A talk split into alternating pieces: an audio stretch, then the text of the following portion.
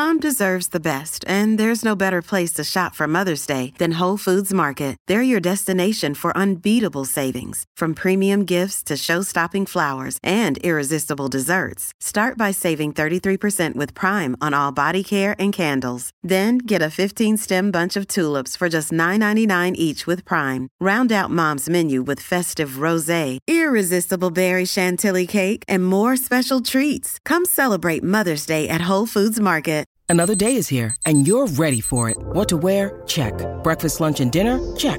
Planning for what's next and how to save for it? That's where Bank of America can help.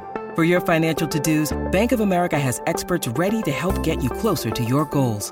Get started at one of our local financial centers or 24-7 in our mobile banking app.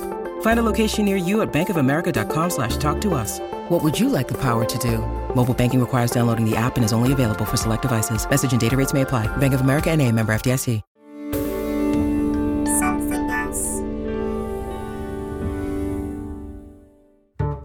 Welcome to Out to Lunch, the podcast where I talk to a wonderful guest while treating them to some great food. Today's guest joined me from LA for an early lunch while I indulged in a late dinner, and I can tell you that the food and conversation were well worth working around the time difference for. Before we get into it, I should let you know that our chat does include some pretty strong language and particular words that may offend some listeners, especially when my guest describes the anti black racism experienced by her family. So if you're about to listen to this in the car with the toddlers, Maybe don't. Save it for later. Listen to Sophie Ellis Bextor instead. She never swears. Right, rustling the takeaway boxes this week is a stand up comedian, writer, television presenter, and star of the hit Netflix special To Catch a Dick. I did mention the language. It's the fabulous London Hughes. And the one thing that like daytime porn and kids TV have in common is energy. Did you need it for both. you need it for both. All the gags about London calling. Hello, it's very lovely to meet you. You too. You too. How are you? I'm very well. I'm very well. I'm in cold Brixton, South London. Brixton. London. I love Brixton. Oh, I'm jealous. Now you were in Studio City. Um, uh, I know LA pretty well, so I know exactly where you are, and that's what helped me sort your food, which I am certain is going to be heading towards you very soon. So I have somebody walking towards. Well, probably nobody fucking walks in LA; they're driving towards you. um, you did Jimmy Fallon just two nights ago, didn't you? If I'm really truly honest with you, Jay, I've been celebrating a little bit too hard. I'm very happy about it. well, I, I like to think anybody who, you know, this mostly gets a British audience, but anybody who doesn't know that Jimmy Fallon is one of the kings of late night talk in LA. Yeah. And I think it's only right that Jimmy Fallon was basically my warm up act. That's that's yeah, that's the way it should be. That's the way it should be. I do a lot of research for I, I, you know, if I haven't met someone before, I do a lot of stuff. And obviously, I've watched your hour and eight minute special on Netflix. Yeah, that's exactly how long it is. Well done It's for being so precise. Yes, it and, is. and the hour and eight minutes is is pretty I think full on. It's pretty Mm-hmm. sexy. It's it's should we call it sex positive? Let's just go with yes, that. it's definitely It- sex positive. It's called to catch a dick, so it's a lot of there's a lot of dick talk in there. Yeah. But then I went, went back and I watched uh, Eating with My Ex, the episode that you did. Um, I think you recorded it a couple of years ago. Yeah. With the the lovely boy Tommy, who you were in a relationship with.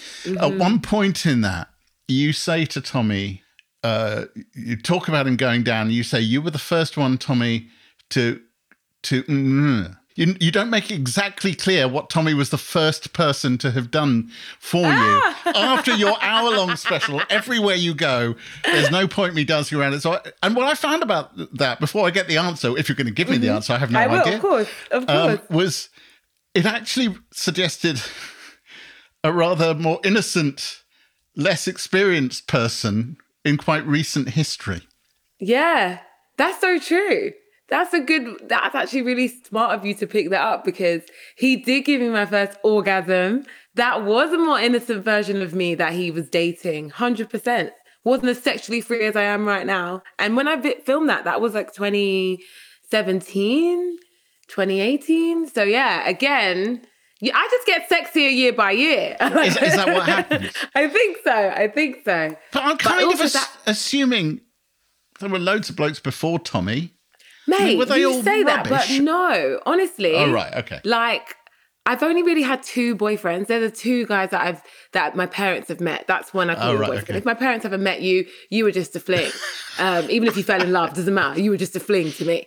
But um, he met my my parents, so I would say he was like the first official guy. And then I was having sex before and using like vibrators and stuff, but I never had an orgasm. And maybe I thought I don't know what I thought I was doing. I was like, this this must be it. This must be the best it gets. But then yeah, he gave me my first orgasm. I was like, oh, that's what I'm supposed to feel. And I was like 23, 22. So yeah, and I lost my virginity at 18. So yeah. And if anybody is listening to this and and hasn't seen your special and Oh thinks this is a pretty full on way to get into an interview, Yeah, the, to catch a dick is, pro- I think it's Netflix's most X-rated special. Oh, that's my doorbell. I think So you need to go and answer the door. Let me go. I will go answer. Her name is Andrea. BRB. BRB. Okay. I have food. you have food. Yes, so I do. You have. Um, I don't know. Um, I don't know uh, whether you're into sushi. I love sushi. Okay, thank God for that. So. Yay! Not far from your apartment. In fact, literally, uh, I think round the corner in LA terms, it's literally half a mile away. Yeah. Is uh, an outpost of Sugarfish by Nozawa. Okay. Now, Nozawa is one of the great sushi chefs of LA. He was very famous when he had his small place. You'd walk in and he would do just whatever he wanted for you. Oh, You- nice. your job was to trust him. It was it was all very much about trusting him. Sugarfish is his um, his his wider brand to reach more people. And I happen to know someone um, who knew the boss. Who so you've just had a delivery from one of the senior management people at Have Sugarfish I? by now. Yeah, Do you know you what? have. I love sugarfish, so I'm happy. All right. so Um, if you open that bag, we love we love unbagging on this uh, I'm opening on, the bag. on this show. Yeah, and I'll tell you what you've got in there. You've got the to go Nozawa Trust Me, which is uh, edamame, tuna sashimi, albacore sushi. Ooh. You've got a lot of stuff in there, but I also Love threw in some tuna sashimi. And some unagi and some large scallop and some Nozawa style shrimp. Ooh. Uh, You can fill your fridge. You know London. how to treat a girl, mate. I tell you that. Oh yeah, we're not called out to lunch for no reason. You really know how to make a girl feel special because this looks top tier. While, while you're digging that around, I'm going to explain what I've got. So you originally, and I have to do a shout out on this. I was going to get something from Kirasu Omakazi. Um, I don't know how well you remember Brixton. I know you've only been there a year, but there's a there's a little sushi place on Atlantic Road called Ichiban Sushi. Yes, I've been there. Right. Well, it's a great place, but this it was run, run by this Thai Colombian couple. And their son Chris, who used to serve me when he was a kid, is now a sushi master who's gone to Tokyo and come back and done amazing things. And he was going to bring me his, but like, sadly he tested positive today, so he couldn't. I think oh he's my fine. but- god. So instead, I've gone Yoobi Sushi, which is a kind of apparently it's uh, London's first tema caria f- uh, fusing sushi with Brazilian um, hand rolls. Mm-hmm. so mm-hmm. I have got some tuna maki and some salmon nigiri and some teriyaki. oh. I love salmon nigiri. You did want to say that you haven't actually cooked anything since year nine food tech. Is that right? Yeah, that's true. I don't I don't cook. Honestly. Do you know what? I don't like doing things that I'm bad at. And I'm super bad at cooking. And I found that out at a young age, which is great. So I just knew that I'll just take that with me into my adult life. I'm terrible. I made a Cornish pasty that tasted like bricks in year, in year nine food tech. And I said, this isn't for me. You know? I think that's that's fair enough. D- does the apartment that you're in in Studio City, which for anybody who doesn't know, LA is just o- on the edge of the valley over the over the hills, does it have a kitchen? Yeah, it has a big kitchen, but I don't. You, it's all techno technological. Yeah. It's all like like touch screen, but I don't really know. It might as well be a closet. I'm just like, So, are you having the kind of conversation that we've just had to enable someone to get to your apartment with a lot of food delivery drivers? no, I have a chef, so my chef delivers the food every week, and I and so I'm fine. You have a chef. Yeah. You've said that one of the, the the interesting impacts on your life and your upbringing was your dad's adoptive grandparents. Yes, I did say that. Yes, I did, The- Jay. one of the first white couples to adopt a black child in Surrey. Yes, in the whole of Surrey. They were the first, not one of. They changed the rules. So my grandma Doreen, God rest her soul, um, she had my uncle Lee, and the the doctors told her she couldn't have another child, and she currently worked at an adoption home anyway. So she was like surrounded by kids all the time. She loved kids, so she went into fostering. So she was fostering loads of kids. She lived in Crawley. Her and my granddad Bill, God rest his soul, they were fostering loads of kids, and uh, it was against the law to foster black kids as a white family back mm-hmm. in the. My dad's sixty one so 61 years ago. And uh, my grandparents changed that. They went to court three or four times to get it done. And they fostered my dad, fell in love with my dad, and adopted him. They just gave him the best life ever. And he grew up to be an epic man because of his epic parents. And I'm an epic woman because of them. So, of course. Yeah, I am so grateful. And it's so weird because we talk about how racist Britain is. And I genu- genuinely believe Britain is racist. But once in a while you get stories like this like my grandparents for example during the bill they lived in crawley. They've never left crawley apart from to go to eastbourne their whole life. They, they they're not they're not cultural. They're not you know i wouldn't even yeah, say yeah. they're very much liberal. I mean growing up they still called me colored so they're not even politically correct. But they knew what was wrong and what was right. And my grandma's mum disowned her when she found out that she was adopting my dad. Because my grandma's mom, my great grandma, was a very racist woman. She was not into black people or brown people of any sort. And my grandma and granddad lost friends. They lost friends, they lost family members by adopting my dad. You know, uh, my grandma said that when she was at the adoption agency uh, in the foster place and she was talking about adopting my dad, the woman who worked there was like, oh, the nigger babies don't get adopted. And my grandma was like, "Why?" And she was like, "They just, they just don't. They don't. They won't have a good life. No one, no one takes the nigger babies." And my grandma was like, "Well, I'm going to adopt this child." Uh, uh, so, that could be the basis for a whole series by itself. But I'm going to focus on one thing, which is that as part of that upbringing, your dad and therefore you was kind of schooled in the greats of post-war British comedy. Yes. So my favorite show growing up was Dad's Army, and I grew up on Round the Horn on Radio Four. The thing is, when you're a kid, you copy. So at first, I would just laugh where my dad was laughing, and then by the time I got older, I was like, "Oh, this is this is I get it now." But yeah, I was laughing at it before I understood it.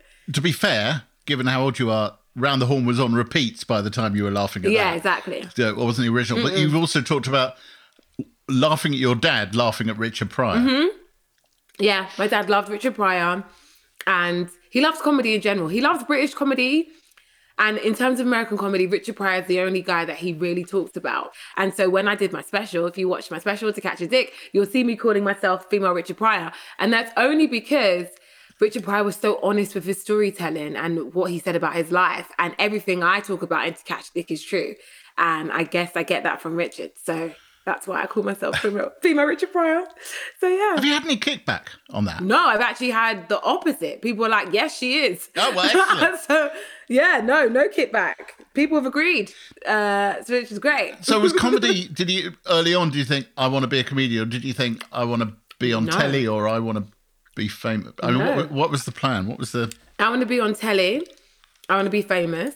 The plan was to basically get to America because when um, I was a kid, I was a TV fiend. The TV was my best friend. I'd come in from school and it was me and television until 7 p.m. And then I had to have supper. But at the time, I never saw black people on TV. I grew up in the 90s. You know, I want to be in this TV box, but no one looks like me in this TV box. And then my mum got cable. And that's when I saw American programs and I saw black people of every shape and size. So from a very young age, I knew that if I wanted to get in the television, I'd have to go to America to do it. And I remember trying to get an agent at like 11, and I went in the yellow pages and I looked up estate agents because it said agent in it. And I genuinely like called up an estate agent uh, looking for representation because I didn't know that it, it wasn't the same thing. and, and, they tried to sell you a, a, a two up, a two down in, North. Yeah, in exactly. So I had all that, and I remember having a conversation with my mom because I saw that Britney Spears had made it at 12 and she was on the Mickey Mouse Club in America at 12 and I hadn't been on anything and I was 12 and a half and I basically had the conversation like, you need to pull your finger out because I'm past it. Over yeah, the hill. I'm past it. So yeah. Amazing you've got to where you are, frankly, with that with that slow start of yours. Um, but then I genuinely didn't think I could do stand up because what stand up comics apart from Lenny Henry were on television? So for me as a kid, I was like, I can't be a stand up because stand ups are white men. So representation is so important. Um, I'm glad I am one now. Oh no, I'm pleased too. Which, which bits of the sushi have you got to? Because I'm on Um, Unagi. I'm eating the. Currently, I've had all the tuna, and now I'm into these kind of shrimp. I don't even know what they are, but they're tasty as hell. the Nozawa well- style shrimp. Yeah, it's top tier.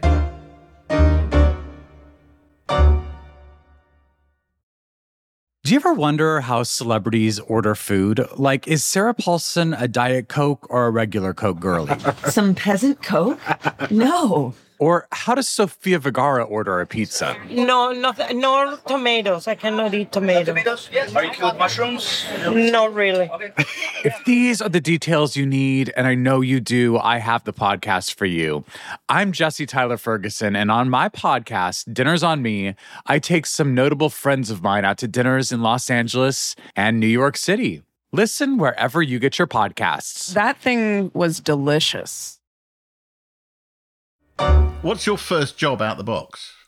While I was at uni, I was working in TGI Fridays. A, a fine establishment in many ways. I went to a comedy club because I got the sack from TGI Fridays. I was supposed to work that Sunday. And because I got the sack, my friends took me to a comedy club to cheer me up. And that's when I realized I could do stand up comedy. Why was it that being in the audience at comedy made you think I can do this? So back then, there used to be, there still is, the black comedy circuit and the mainstream comedy circuit. And um, a kind of subdivision of the black comedy circuit was this new place called The Sunday Show, where it was run by young black promoters and it had young black comedic talent and they would always bring in the greats in black comedy like richard blackwood would come in and do do a set. But mainly it was new young black comics and i'd never seen anything like it a realization that the their kind of stand up and the way the reaction to the crowd was something that I had kind of been doing my whole life without noticing because I was always a joker in school. I was bullied a lot in school and I used to like joke and be silly to make the bullies not beat me up or bully me because they can't bully you if they're laughing. So I was like the joker and class clown and some of the stuff they were saying well reminded me of conversations I'd had with my friends. That Monday I started writing some stuff, just like just funny anecdotes, stories, funny stories, stories I've told before that I know made people laugh, little things like that. And I was like practicing it in my room and stuff. And then randomly, by chance, my university was having a talent show and I can dance. Anyone who knows me before comedy would assume that my career would have been a back-end dancer or a dancer of some sort because I used to do street dancing um, and I used to do Kathak style Indian dancing. I did ballet, tap, jazz, um, and modern. threat. Yeah, so like everyone was like, she can dance. And one of the the organizers of the event asked me to dance at the talent show, and I asked if I could do stand up as well. And they were like, What? And I was like, Yeah, if I do a dance in the first half, can I come back in the second half and just do like five minutes of stand up? And they were like, Okay, if you want. Are you funny? And I was like, I think I am. I think I think I could do this. I went on Facebook and tracked down one of the comedians who I'd seen at this at the Sunday show and asked him for advice. And he actually ended up saying, I'll come and watch you. So he came. So my first ever show of stand up was in front of like a thousand students at uh, Kingston University's Got Talent. And uh, I invited a comedian to come and watch me. And I absolutely stormed it. And when I came off stage, he grabbed me in a headlock and was like, you, You're fucking funny. I'm getting you a spot at the Sunday show. And so that Sunday, I had my first paid gig performing my set that I just written that Monday at the Sunday show. So a week after being fired from TGI Fridays, that next Sunday, I was a comedian. A That's paid absurd. Comedian, I, I know. But th- the thing, you know, looking at your career and everything you've done, what strikes me about you is that all the way through that, you would have thought to yourself, yeah, and quite right too, that's exactly as it should be. I know it's true. and nothing surprises me. I don't know what it is, right? But because I'm such a TV connoisseur, I'm a fan of triple threats like Bruce Forsyth and Cilla Black, and even Michael Yeah. Ma- Barrymore sang and danced and was Yeah, yeah. funny. And so I'm like modeling myself on those people as a person. So I made sure, you know, I could do all of those things. And I genuinely just assumed that if you were talented and hardworking and a nice person, then you would get on television. So I made sure I was all those things. In 2009, I won the Funny Women Awards, and I'd been doing stand up for like three months when I won. And I remember like winning it and then coming off stage and being interviewed for like the Evening Standard. And they were like, So what's next? And in my head, I was like, Well, I've won this award. I've been doing stand up for three months. I'm clearly good. I've beat hundreds of prof- like professional comics. so I'm I'm then now going to work even harder and then I'll get my own TV show, then I'll star in movies, I'll release a book and that like in the interview I'm literally talking like that. Like this is the Yeah. plan. And yeah, the reality slapped me around the face. I was like, nah, that's not how it works, honey. And then I just kind of like watched people less talented than myself get very far. And I was like, well, if they can make it, What particular quality do you think those people had? do you know what? I'm getting you to say Do you it. know what? I'll say it. I don't care. Do you know what it is? Britain's got a problem with um, talent because I don't know what happened or what changed, but now you just have to have gone on a reality show and like you could be on Gogglebox and then be a star. You could be on Made in Chelsea or Towie or you could have done that thing on Love Island and then now you're hosting TV. How did you get the fully clothed, it has to be said, gig Mm-hmm. on Babe Station?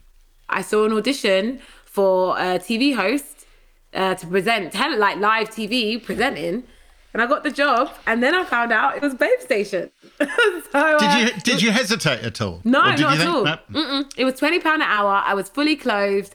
I was on the back end of Sky, like the the darkest part of Sky. The, the dusty recesses Yes, of the cable exactly cable television. and it was live like live tv you know and I loved every second of it every second What were the other women like? do you know what The ones who, who were less clothed? it was actually very interesting because I'd finish my shift at like 11 and I'd leave and then like peaches or diamonds would come in and they're smelling of like baby lotion and like one of the times I saw this girl like absolutely naked fingering herself and like make it like ooh ooh noises to the camera and then as soon as like they went on a break she rang her son and was like there's chicken nuggets in the fridge and it was just there was it was just so weird. Like it was, it just let me know that yeah, that's just a job. Like it's not. So you get a job on CBBC. Did they Yeah. ever? Was it on your CV the uh, live No. experience with uh, Babe Station? No, but they knew. They did know. So after I won the Funny Women Awards, I guess the clip of me performing that set, it's available on YouTube. It's just me at the comedy store. And it's like such a fiery set. And I have loads of energy. And the one thing that like daytime porn and kids TV have in common is energy. Because you need it for both. you need it for both. So um yeah, I auditioned for CBBC. To be honest, it was kind of a dream of mine because the first black British person I really saw and resonated on TV was Angelica Bell, and she used to present CBBC when I was a kid. And I remember thinking, how did she do that? Like, how did she get there? Like, what does she do? And I found out that she lived in Kingston and she studied broadcast journalism at university. And I remember thinking, okay, I'm going to go to Kingston University and I'm going to study broadcast journalism so I can get that job. I didn't end up studying that. I ended up studying television studies. But essentially, she was like the blueprint to how to get on television for me. I, I'm the person where I'm like, if I want to do something, I watch what someone else did and try and copy it because that's the only way I know how, whether it's riding a bike or learning to dance or whatever. So, and it was like, wow, I did it. And I was only 21. But the the main thing I got when I was reading all this stuff and looking at all this stuff was actually a growing sense of fury as eight different TV project ideas, one including Whoopi Goldberg, Yeah. Um, and at the end of this, I, I will come back to that. But my main response was, London, I don't fucking blame you for being in LA. And, we've, uh, and I've done the same. Well, Thanks. In, in, the, in, if that were a situation I found myself in. Tell me about the Whoopi Goldberg project. Okay. I can't even tell the story without crying. So if I cry, I'm very sorry. But basically, it was like 2018, and I was actually the, the most famous I ever was at the time. I'd just done Celebs Go Dating. I'd done Mock the Week. I'd done all the every single ITV2 game show you could think of. And so people were like interested in entertainment vehicles for me. And the company approached me and was like, What would your dream entertainment show be? And I was like, I see there's a lack of women on travel shows in this country. I feel like male comics get to travel all over the place with their moms, with their friends, with their sons. At the end of the day, I was just like, I feel like women should be allowed to, to leave the country too, not just to sell houses, to actually to actually do comedy abroad and do Yeah. travel shows. And so I came up with this show idea called Looking for Whoopi, where I would go around America with Whoopi Goldberg, basically, because I want to be as big as her. I want to be Britain's answer to Whoopi Goldberg. Whoopi to me is the biggest and the best black female comedy sensation. Like Whoopi in her prime was just huge. Sister Act to me doesn't even seem like a black film, even though it's 95% black. like Sister Act 2. She, it was just, it's just, she just transcended color. She was just, for me, the epitome of what, uh, of the career I wanted. And so I just told this production company I would love to do a show with Whoopi Goldberg. Like you would say, I would love to do a show with Beyonce. I didn't think it could actually happen, but I was just saying, you know, my dream show. And this company reached out to Whoopi Goldberg, sent her my materials, and then Whoopi said yes. The fact that we had the show, we had the talent before the show was even finished. Like we just, Oh, yeah. we had Whoopi on board. And like she loved the idea of me coming to America and her training me to like be a star. So I was like, this is amazing. And I was crying, crying, crying when she said she'd be part of the show. And uh, we had Whoopi. You must have assumed it was a shoe in as Of well. course, it's Whoopi Goldberg. She's an EGOT winner. Like she's she's a queen. Like she's ev- she's who's gonna turn down a show with Whoopi Goldberg? Like it's just not gonna happen. Uh, no TV channel wanted it. Like no one. We pitched it to everyone, and they all said no. We even had Whoopi in the trailer. It, like we made a little teaser, five minute sizzle reel with Whoopi and I in it, and uh, it was just like, oh god. Whew, this is so crazy. I don't know. I feel like I maybe need to get over this, but it was just sad for me because that was the moment I knew I had to leave because I said to myself, you know, if I could have told seven year old me that that woman from Sister Act was going to agree to do a show with me, she wouldn't believe it. But then also, she wouldn't believe that that nobody would want to make that show, get make that show. And there's so many like young impressionable black girls like myself who grew up watching television and not seeing themselves. So the opportunity to have a show with an icon like her on British television and then have no one want it. Um it just let me know that I had to leave. So yeah, it was like that was You're still uh, you're still and, and fully entitled. L- Furious. Yeah, aren't? I'm really sad because I don't want to have to be in America right now. Like I've left my friends and family to follow my dream and it worked.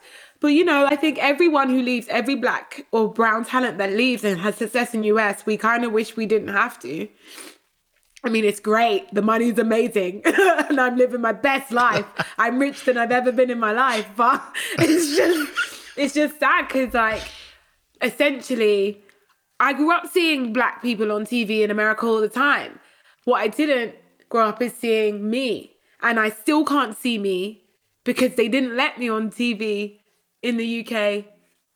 So yeah, but I'm coming back. I have big plans. I am going to make something essentially for young black women and to see themselves in. Uh, funny black girls all over the country to be like, yeah, I could be like London Hughes, and that's essentially what I'm doing. But it was just a it was just a hard pill to swallow when y- you find out. In Well, 20 as, I, as yeah. I say, as I read my way through it, I just got angrier and angrier. it, it was kind of like I totally understand why I'm sitting in a I'm sitting in my office at eight thirty or nine o'clock, as it is on a on a you know a, a wet night because you're in LA and that's exactly where you should be. um, so the, the special that you've done, which you shot outside, all, the audience is Yeah. all masked. Did they literally all get tested before? There was no COVID in sight at my special, but it was great. It was weird watching people watch me do stand up and laugh, but you can't see their mouths. So like I luckily there was microphones in their tables that linked up to the stage. So whenever they laughed, it got projected onto the stage so I could hear that they were enjoying it. But I couldn't see them smiling or laughing at all. it was very weird. So listen, the, the material's full on. It is what it Yeah. says it is. You pretty much start off by calling your 94 year old Jamaican grandma a hoe.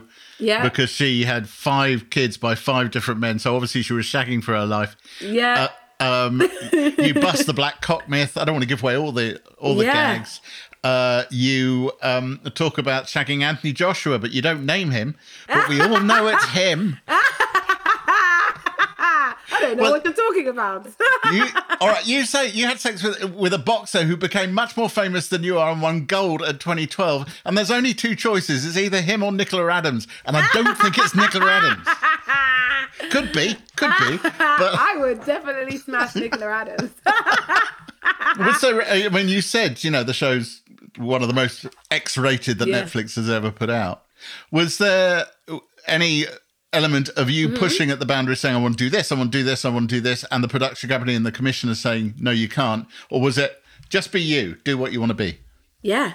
Literally, Netflix have been, it's been such a breath of fresh air being employed by Netflix because they are literally just on the London Hughes train. And I just felt like before in the UK, they would tell me I no. Like I remember I used I used to audition for eight out of ten cats, and I um you have to audition for it. I've auditioned for it three or four times, and every time, even though I was funny, the feedback would always be, "Oh, we just don't think our audience would quite get her." But if she becomes famous in her own right, she's more than welcome on the show.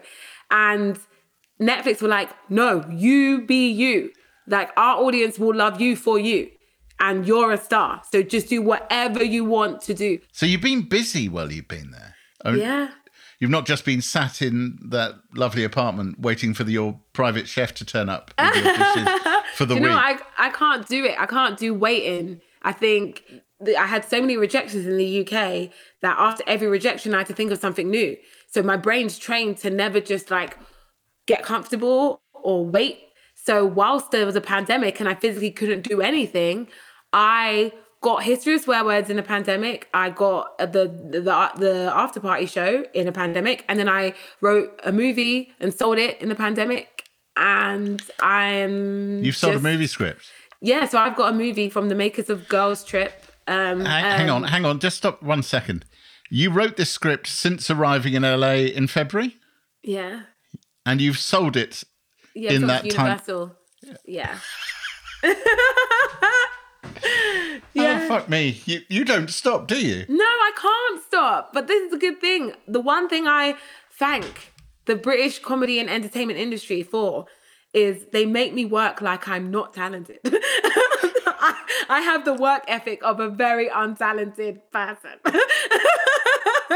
so instead of just some people with talent would be like, oh, I have talent and I have all these jobs. So I'm just gonna, you know, wait for more to come in because my talent is there. But Britain made me go, it doesn't matter if you have talent. You still gotta work. So I just always know how to work. There, there's a very simple, blunt question. Just how racist is the British television establishment? Um, very. And the craziest thing is, it's racist in the most polite way. for the Britain entertainment industry is politely racist. So, like, Americans openly racist. Like, they will call you an N word to your face. They will shoot you because you're black. They will, you know, America is racist. It's not a taboo statement. Britain is politely racist. It's like racist behind closed doors. It won't tell you to your face that you're anything but an amazing person, but the people that make the decisions don't look like you. And the people that make the decisions don't want to make decisions involving people that look like you. And so if you're black and brown or just non-white basically it's kind of like where can you go from here because the people making the decisions don't look like you and they're going to give the jobs to the people that look like them and until the people making the decisions are diverse television won't be diverse so i guess yes it is it's sad though. I'm trying to change it. I, I genuinely think that people like myself are in such a great position because we now have the power to change it. So my next project my next movie will have black british people in it because and those black british people might be black british people that never got never had jobs on television because the people that decide to make the shows aren't black or british. But that's what i plan to do. Like everything is to bring awareness to to the british comedy industry and i feel like when you google british comics or when you think of when the world thinks of british comedy they predominantly think of white men and i just want to give them something else to think about you know London Hughes, that is a brilliant note on which I can say thank you very much for staying in for lunch with me. Um, it's been brilliant. thanks it for really having has. me sorry for crying oh, don't apologise for that. That's podcast gold. Um, well, look, it was men, and I, you know, as I said, I don't blame you. I absolutely don't blame you for being that emotional about it because it seems entirely right. But I'm delighted it's going so bloody well. thank you Um, And I hope um, the sushi keeps you going oh it will for a good I don't while. have to cook, and I can't cook, and I won't cook because I have a chef. But still, I don't have to cook. So thank you. I am very glad that London will be enjoying her sushi for dinner as well. Um, she had a hand delivered takeaway from Sugarfish by Sushi Nozawa with sites all over LA and New York. They deliver and do takeaway. And I had a bunch of maki rolls and nigiri from Yoobi Sushi. And if um, that wasn't enough, you can find a heap more episodes wherever you get your podcasts. Uh, and if you could give us a five star review and share us, we would be very, very happy indeed. Out to Lunch is a something else and Jay Rayner production. The music was written, arranged, and performed by me, Jay Rayner, and Robert Rickenberg. The sound engineer was Josh Gibbs. The assistant producer was Millie Chu. The producer was Hannah Newton, and the executive producer is Darby Doris. Additional production is from Steve Ackerman. Next time, I'll be joined for lunch by the comedian, writer, and actor Tom Allen. it wasn't that I wanted to come out because I was so scared of that. It felt like all I wanted to do was just have just disappear, really. And so actually, I love dressing up in formal clothing. I liked old-fashioned clothing. I, I like the idea of serving dinner. And suddenly it occurred to me, I know what I should be doing with my life. I should be a butler.